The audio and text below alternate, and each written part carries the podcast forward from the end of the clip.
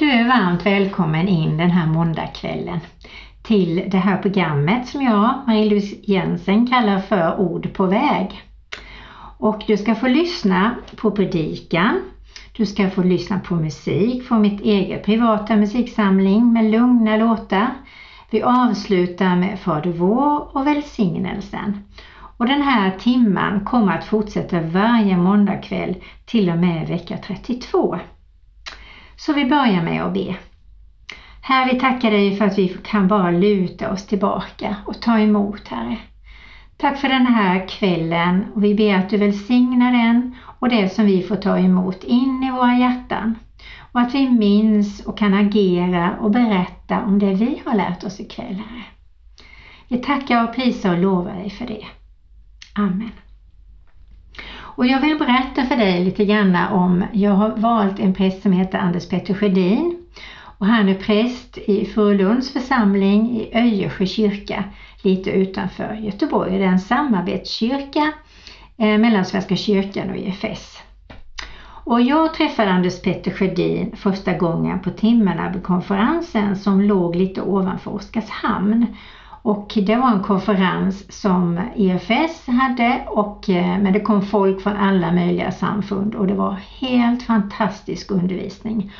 Och en av dem som höll i seminarium var Anders Petter och jag lyssnade på honom och jag kände att han har ett annorlunda sätt att predika på. Väldigt naturligt och han är väldigt kunnig, tar reda på mycket fakta och jag lär mig mycket av honom tycker jag. Och dessutom så öppnar han upp Bibeln som en ros tycker jag på ett härligt sätt som jag gillar. Och därför valde jag honom till de här kvällarna och för att du ska få smaka på den undervisningen som han ger som jag tycker är väldigt inspirerande. Ikväll är temat Guds rike är nära. Det är alltså från Markus evangelium, första kapitlet, 14 och 15 versen.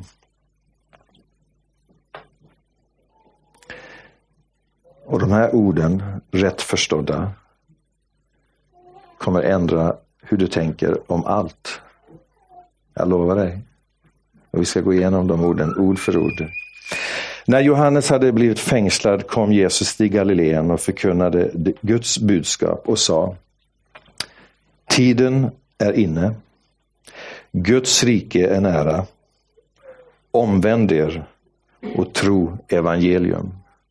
Så lyder det heliga evangeliet. Lovad vare du Kristus.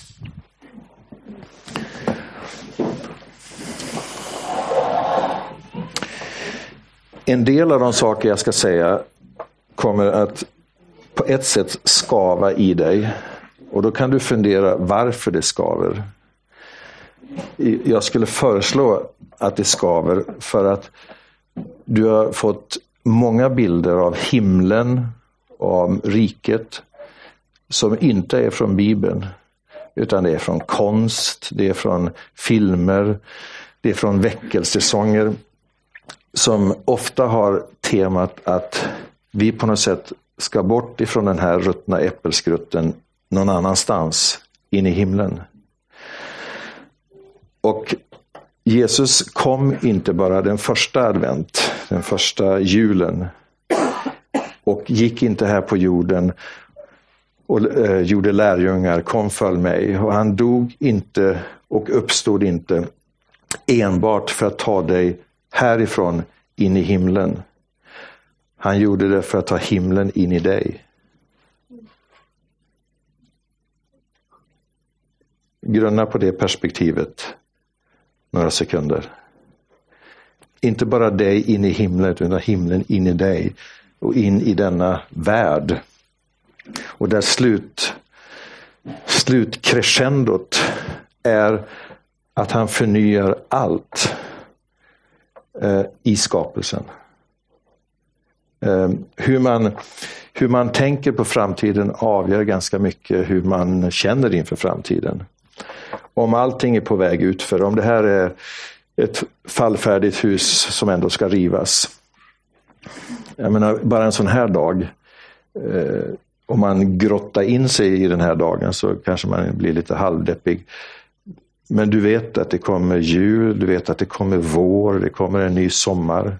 Du kan mentalt ställa om, du ser på ett annat sätt på den här förväntan när du vet vad som ligger framför.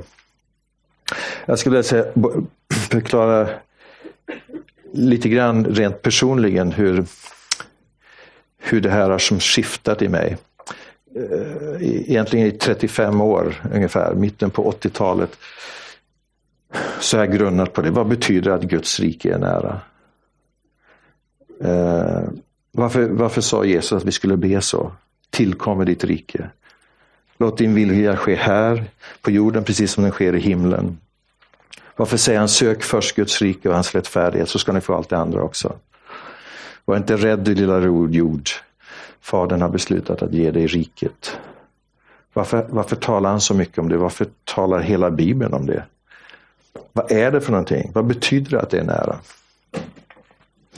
Eh, när jag blev kristen eh, för 40 år sedan så, och började läsa Bibeln så såg jag ju till exempel att det som vi kallar under eller övernaturligt eh, helande till exempel fanns på varenda sida i Bibeln nästan.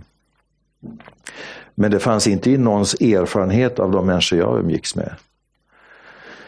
Hur kunde man få ihop det då? Eh, och där, när det dök upp, eh, i Sverige i alla fall, så var det ett sammanhang som jag inte kunde som identifiera mig med. Jag, um, kändes inte riktigt trovärdigt, det kändes inte äkta just med helanden.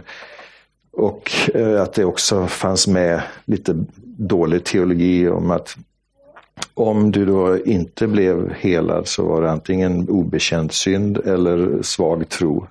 Vilket ju skuldbelägger den som redan är slagen. Och jag minns exakt var jag var, jag minns exakt vilken stol jag satt i. Någon gav mig ett band där en, eh, en eh, amerikansk pastor som heter John Wimber predikade eller talade. Jag tänkte, han lät sund. Han lät ödmjuk, han lät trovärdig på något sätt.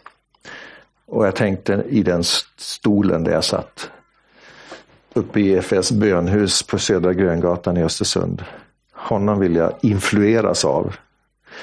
Och första gången jag träffade honom var 76 i eh, Brighton i England. Det var erfarenheter som blåste eh, dörrarna av erfarenhetsgångjärnen, om ni förstår bilden. Eh, han började en, och han, han läste den här texten. Och så sa han typ, this is it. The kingdom is here. Så bad han att den helige ande skulle komma. Och så vi var 7000 människor där. Så fick han ett ord, ett profetiskt ord om en person som satt bredvid mig. Som hade eh, att, han, att han hade ingen hålfot. Där det ska vara en hål, det var bara platt. Och så sa han till oss som satt bredvid, lägg händerna på hans fot. Och så känner jag hur det kommer upp en hålfot som inte fanns. Och så var det någon annan, ett ord om någon som hade tagit fel, någon sorts medel som stod i ett skåp och bränt sönder halsen och inte kunde prata. Du sitter där borta bland 7000 människor. Och så fick han förbön och blev helad. Um, så började jag läsa, det finns en, en teolog som heter George Eldon Ladd som myntade ett uttryck The already but not yet. Det är redan men ännu inte. Att Guds rike är här. Vi ser det inte i sin fullhet, 100 procent. Vi väntar på att det ska komma i sin fullhet. Det är redan men ännu inte. Och Det betyder att de senaste 35 åren, när jag vaknar på morgonen, som till exempel den här morgonen, när jag inte känner mig så jättebra, så spelar det ingen roll hur jag känner mig. Därför jag vet att Guds rike är nära och han kan förvandla vilken situation som helst. När jag ber för människor, jag skulle önska att 100% av alla jag ber för blir friska, men det är, jag kan inte ens sätta en procentsats. Eh, och det, det när vi pratar på Alfa brukar jag alltid citera John Wimber. För vi flyttade över sen och bara var i hans närhet kan man säga. Ett ord som förlöste mig i det. Han sa, när, när du ber för någon, när jag ber för någon så är målet att den personen ska känna sig mer älskad av Gud efter jag har bett än innan. Och då har jag uppfyllt det högsta och största av alla bud, nämligen kärleksbudet. Och blir personen dessutom helad, då är det fantastiskt. Så det är aldrig en vinna eller förlora situation, det är alltid en vinstsituation. Men det betyder vilken approach, vilken inställning man har när man ber för en person. Det händer alltid någonting. Och i de bästa fallen så blir personen fullständigt helad. Och det händer.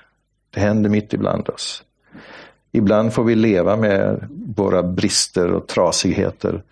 Men det händer ändå någonting där. Men jag kan alltid förvänta mig och jag behöver inte förklara varför det inte händer.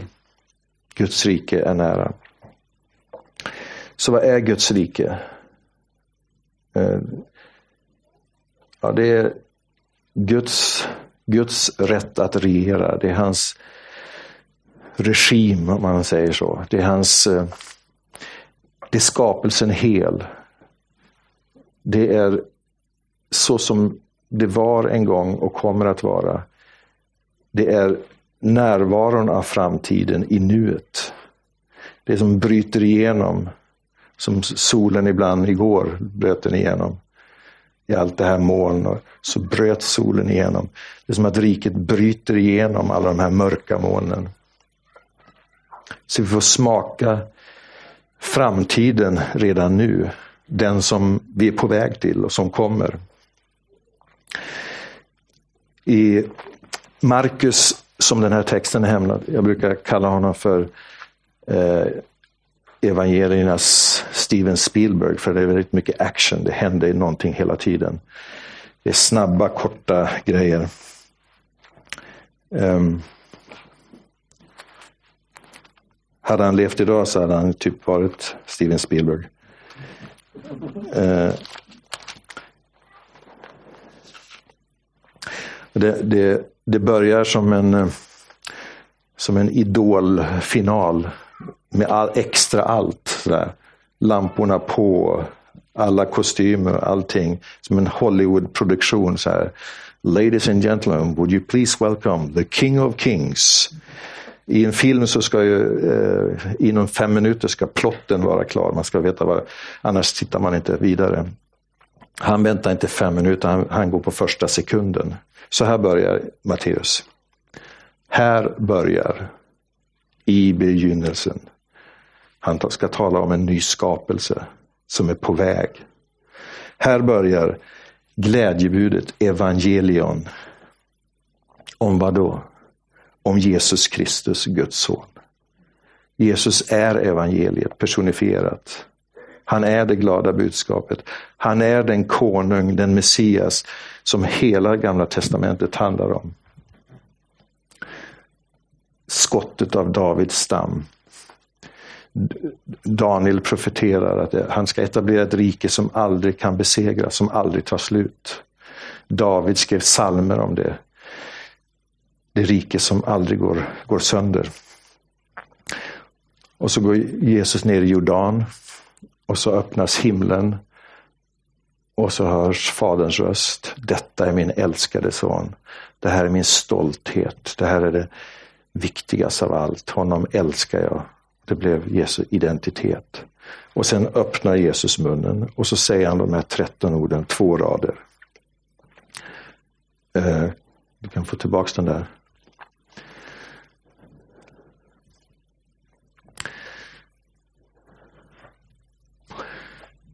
Tiden är inne. Alltså det här är så maxat med betydelse och mening. Ni har säkert hört att det finns två huvudord på grekiska för tid. Kronos och kairos. Kronos, det är kronologisk tid, mätbar tid. Det är sekunder som följer på sekunder. Eh, det, det, det är det vi lever i västvärlden kan man säga. Vi är väldigt noga med kronos, kronologier. med ordning. Men det andra ordet, kairos, det är rätt tid, speciell tid, Guds tid, när tiden, tiden är mogen. I ditt liv kan jag tänka mig att vi någon gång när vi sitter på dödsbädden så kommer det vara någon sån här kron eller kairos stunder vi kommer att minnas. När det skiftade, alltså pregnanta stunder av mening, av betydelse.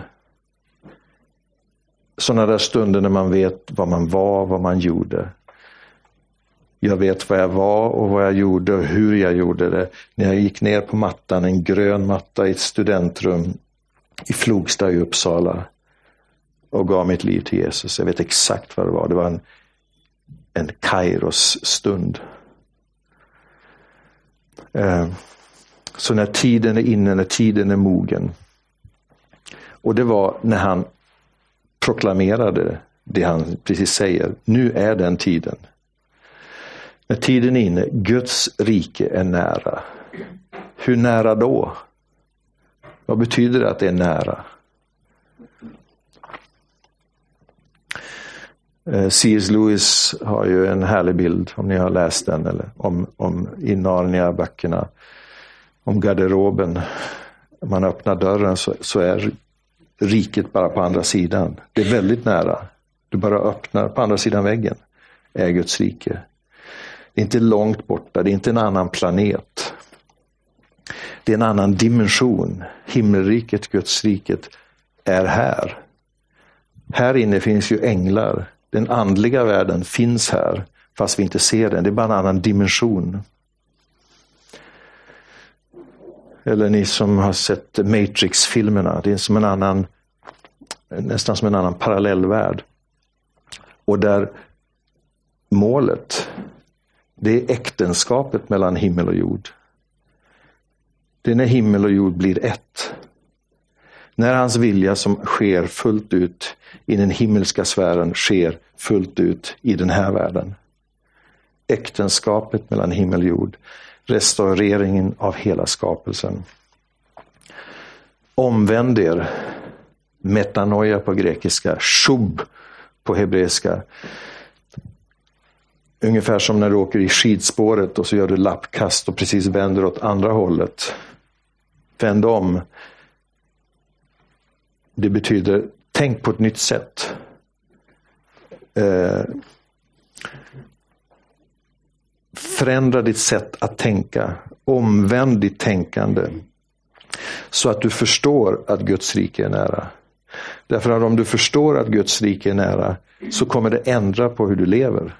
Det kommer ändra på hur du ser möjligheter i varje dag. Det kommer ändra på hur du ser på framtiden. Så omvänd dig, förändra ditt tänkande och tro. Och det hade vi en predikan för inte så länge sedan om tro. Vad är tro då? Jo, det är förtröstan. Tror du på något förtröstar du. Att tro och förtrösta, att lägga allt i hans hand. Det var någon som stod där längst bak med ett barn och jag sa ett, ett ord för tro på hebreiska, att låta sig bäras. Det är inte tro på din egen tro, det är tro på han som är så stark så han kan bära dig. Du, du kan ha full tillförsikt i, i Kristus. Tro, tro på det glada evangeliet. Tro på det budskapet. Och där har predikanter, för man vill göra lätt för sig, eh, reducerat, tänker jag, och, och förminskat faktiskt evangelium till någon form av fras som om man säger den så får man en biljett till himlen som är någon annanstans. Men igen, det handlar inte, det handlar inte enbart om att ta dig till himlen. Hur du nu föreställer dig den och vad du har fått bilder att föreställa någonting. Utan att himlen kommer till dig här och nu, i ditt liv här på jorden. Och gradvis blir mer och mer och allt i dig. Um.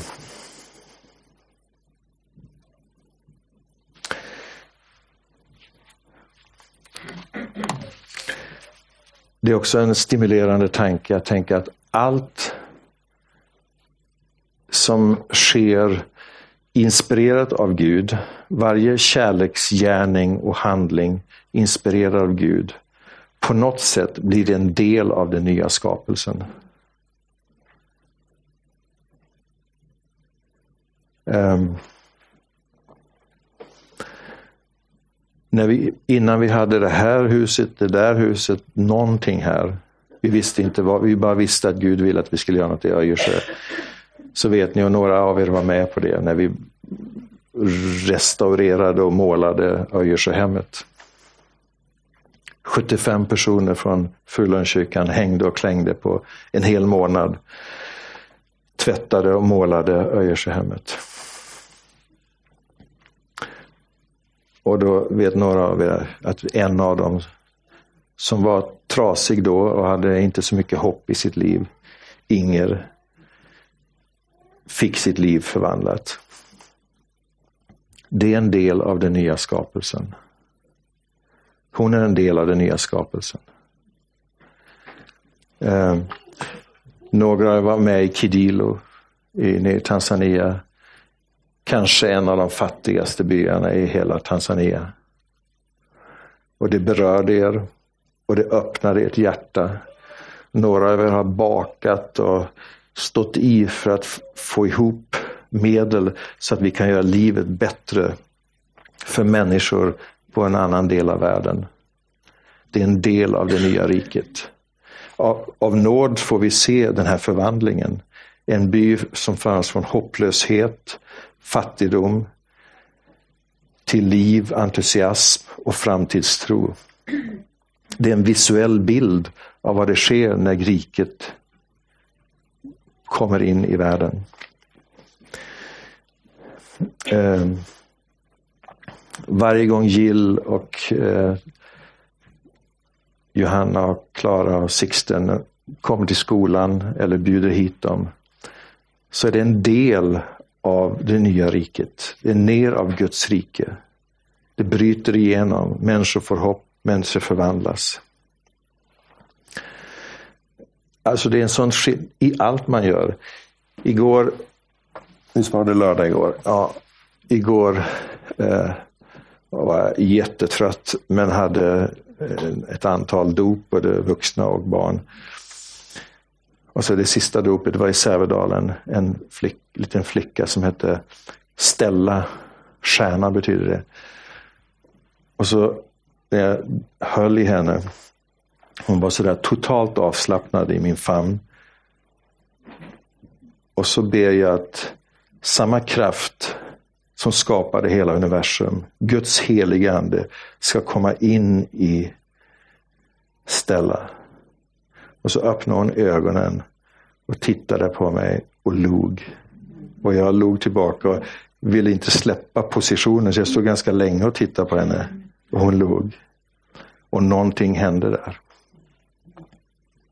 Guds rike kom in i Stella. Jag vet inte vad som kommer hända i hennes liv. Men hon kommer växa upp. Och jag vill tro att hon får vara en del i den nya skapelsen. Mattias musik. Han sitter på sitt rum och får en tanke och en idé och det blir en sång. En del, allt konstnärligt skapande, en del av den nya skapelsen.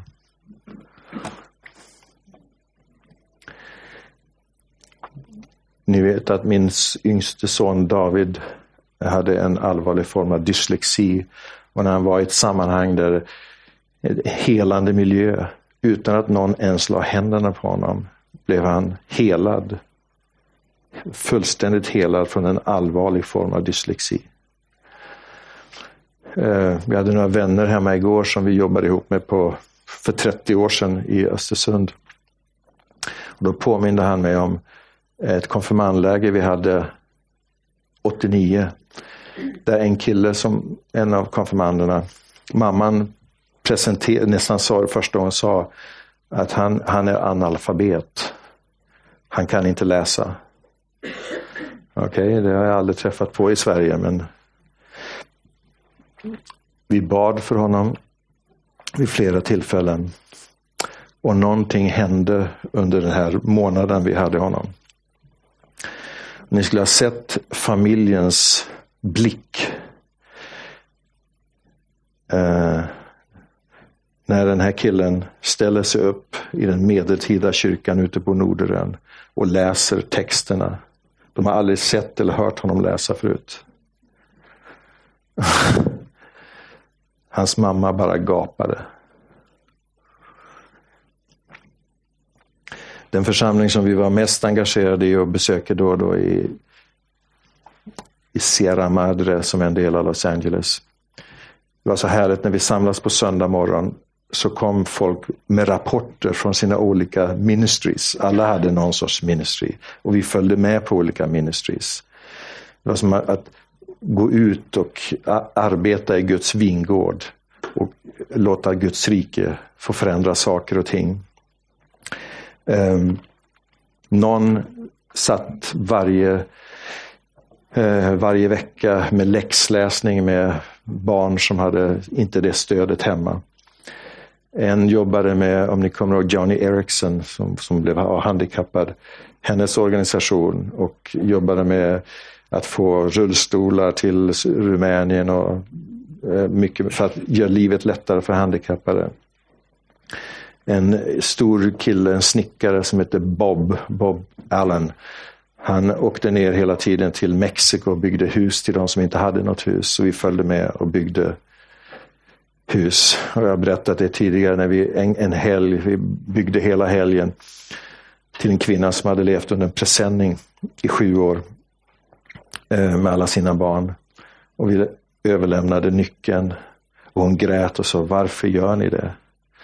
Och Bob Allen sa Because we can, because God loves you. Vi gör det för att vi kan och för att Gud älskar dig. Um,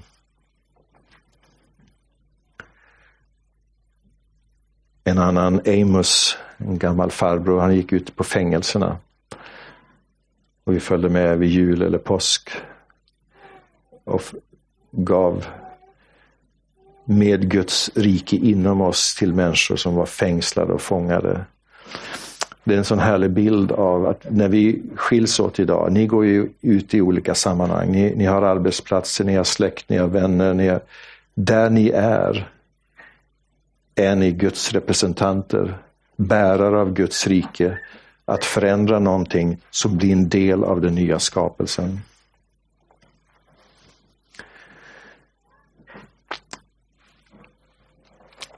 Bibeln talar om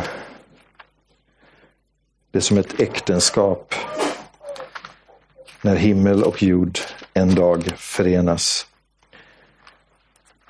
I den sista boken i Bibeln så står det så här. Och jag såg, näst sista boken, jag såg, Eh, nej inte näst sista boken, näst sista kapitlet. Jag såg en ny himmel och en ny jord. Jag förklarade tidigare en gång att det finns två ord för ny också. Neos som betyder ny i meningen aldrig funnits tidigare. Och kainos som betyder förnyad, renoverad. Och det är det ordet som används här, kainos. En förnyad jord. Och jag såg en ny himmel och en ny jord. Till den första himlen och den första jorden var borta. Och havet fanns inte mer. Och jag såg den heliga staden, det nya Jerusalem, komma, komma upp. Att vi flög upp som raketer till den nya staden. Eller nej, det nya Jerusalem komma ner. Ur himlen, från Gud, redo för en brud som är smyckad för sin man. Och från tornen hörde jag en stark röst som sa, se Guds tält står bland människorna. Gud tabernaklar. Tabernaklet var symbolen för Guds folket, pilgrimsfolket, hans närvaro. Templet för hans stationerade rike på jorden. Han ska tabernakla, han ska tälta bland oss, hans närvaro ska bli allt i oss. Se Guds tält står bland människorna och han ska bo bland dem. Och det ska vara hans folk. Gud själv ska vara hos dem och han ska torka alla tårar från deras ögon. Döden ska inte finnas mer och ingen sorg och ingen klagan och ingen smärta. Se, jag gör allting nytt. Se, jag förnyar allting, jag restaurerar allting. Jag kommer att restaurera hela skapelsen. Jesus talar om det i Matteus 1928. Förnyelsen av allting. Palim genesia. Genesis på nytt. En ny skapelse. Allting renoverat. Det är det vi är på väg till. Eh. Allt Jesus talar om, alla liknelser handlar om riket. Riket är som en pärla, det är så dyrbart att du, du kan göra vad som helst. Du gör bort allt för att få fatt i det. Det är som ett senapskorn, någonting väldigt litet som blir någonting väldigt stort. Och när jag tänker på en sån här liten kyrka ute i skogen, det är ett senapskorn. Men det kommer bli stort. Det är många små senapskorn runt om i landet. Men när han blåser på det så blir det någonting som är stort. Vi är faktiskt med och förvandlar historien. Det ser litet ut, men det är stort i hans värld.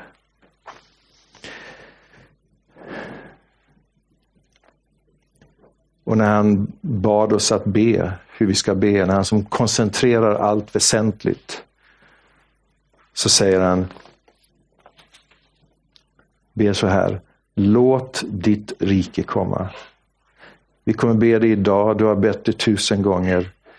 Tänk på vad du ber. Du ber att hans rike ska komma, att hans vilja ska ske i ditt liv och här på jorden, precis som den sker i, alla, i, i den andra dimensionen, den himmelska dimensionen. Och det slutar med riket och makten och härligheten. Restaureringen av allt. Det slår gång på gång. Jesus vandrar omkring, predikade budskapet om riket. Han gjorde två saker. Om du destillerar ner allt han gjorde så gjorde han två saker. Han proklamerade med sin mun Guds rike är nära. Och sen illustrerade han, visade han vad det betyder att Guds rike är nära. Genom att hela de sjuka, uppväcka de döda, med, med sin attityd och kärleksfulla attityd mot kvinnor speciellt som var utanför, slagna, trasiga och så upprättar han dem. Om ni inte blir som barn, och det är inte barns, att de är barnsliga, utan de, de bara förtröstar. Eh, om ni inte blir som barn får ni inte fatt i Guds rike. Eh, Han gick in i synagogan, drev ut en ond ande. Om det är med Guds kraft jag gör det här, då har Guds rike nått er. Då har den människan blivit befriad. När han kom tillbaka så står det i 40 dagar kom Jesus tillbaka. Vad predikade han? Jo, budskapet om riket. Paulus får fatt i budskapet. Guds rike som är rättfärdighet, frid och glädje i den helige Ande. Och i den sista versen av Apostlagärningarna så står det att det sista som står om Paulus, det var att han var i Rom och predikade riket.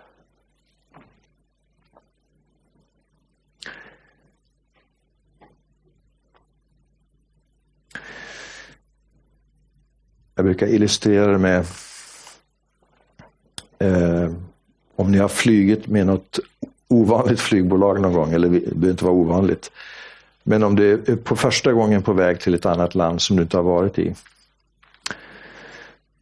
Låt säga du flyger till eh, Sydafrika, South Africa Airlines. Då ser du sydafrikanska människor inne i planet innan du har landat i Sydafrika. Du hör hur de talar eh, på afrikansk kanske. Eh, de brukar få upp så reklamsnuttar om du kan gå på Taffelbergen och eh, Goda hoppsudden och nationalparker. Du får försmak om Sydafrika innan du landar där. Eller jag tänker på det varje gång vi får besök från Tanzania. Ofta har de inte varit någonstans utanför sitt eget land. Ofta har de inte ens sett ett flygplan innan de kliver in i det. Om de kliver in i ett SAS-plan så ser de svenska människor, de har svenskt språk, de får äta Janssons Temptation.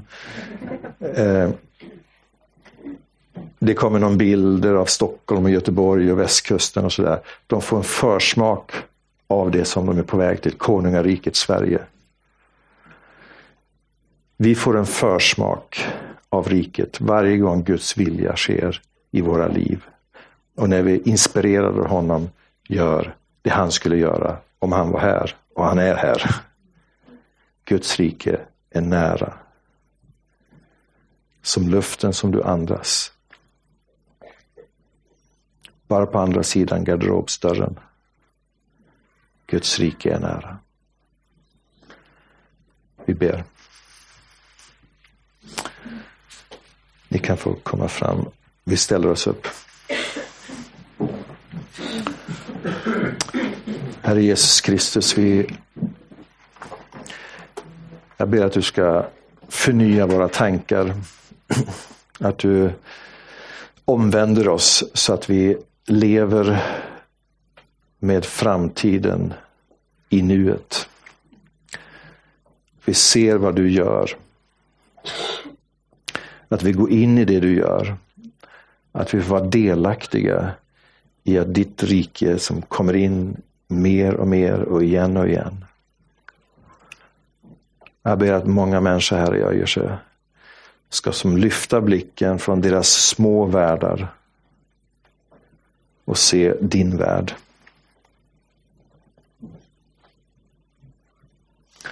Alla de som ser ut att ha allt och så har de inte det viktigaste. Dig i sitt hjärta och i sitt liv och ett verkligt framtidshopp. Som inte har att göra med hur mycket de har på banken, hur många bilar de har, hur stort hus de har. Utan enbart har att göra med att de är dina barn och ska leva med dig i evighet.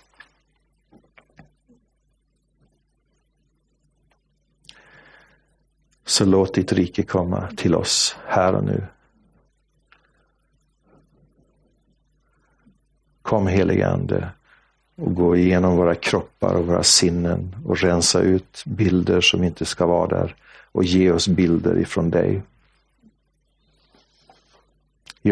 Gör oss, frimodiga att få vara dina representanter. I Jesu namn. Amen.